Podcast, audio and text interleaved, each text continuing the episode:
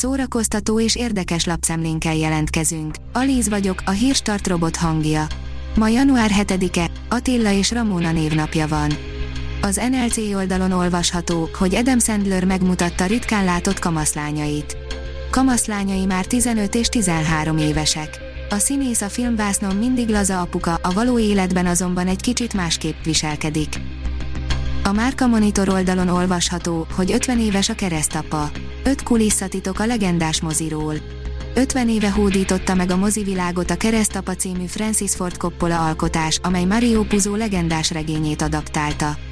A később trilógiává bővített filmeposz első epizódja fél évszázados születésnapját ünnepli hamarosan. A 444.hu írja, felnőtt ember végigcsinálja, amit elkezdett, pláne akkor, ha bosszúszomjas nyugdíjasok biztatják, akiknek komplet fegyverraktáruk van. Hogy az Oscar díjas Deák Kristóf első nagyfilmje műfajilag pontosan micsoda, azt nem könnyű eldönteni, de hogy az unokázós csalásokról és a kiszolgáltatottságról szól, az biztos.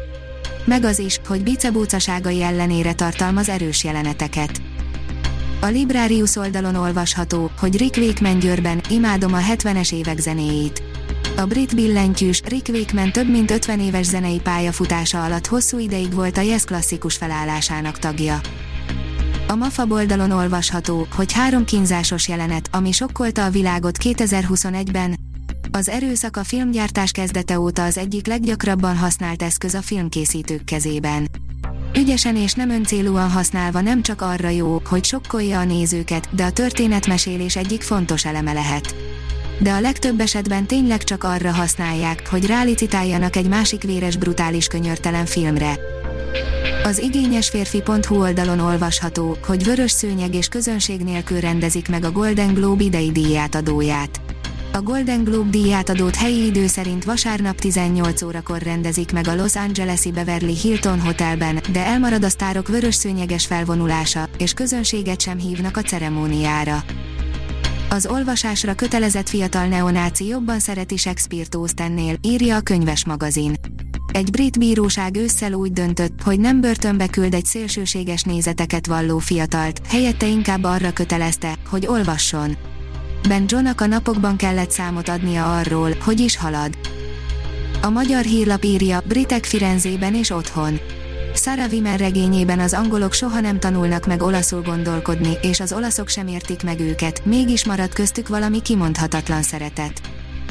Tom Holland bevallotta, hogy találkozott a Sony fejeseivel, hogy feldobja egy fiatal James Bond eredet filmjének ötletét, de csúfosan elbukott, írja az IGN. Peter Parker után Tom Holland egy másik ikonikus karaktert, James Bondot is el akarta játszani, és az ötlettel meg is kereste a Sony vezetőit.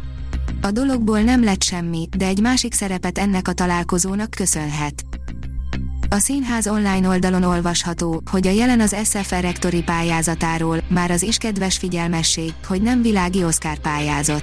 Ahogy arról beszámoltunk, a Színház és Filmművészetért Alapítvány 2022. január 18-ig hozza meg a döntést, ki legyen az SF rektora.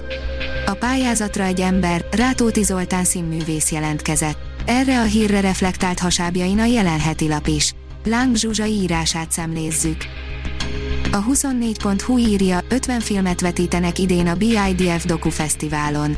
A budapesti Mamut 2-ben, illetve 10 vidéki helyszínen vetített filmek közt számos díjnyertes darab is feltűnik majd. A Hírstart film, zene és szórakozás híreiből szemléztünk.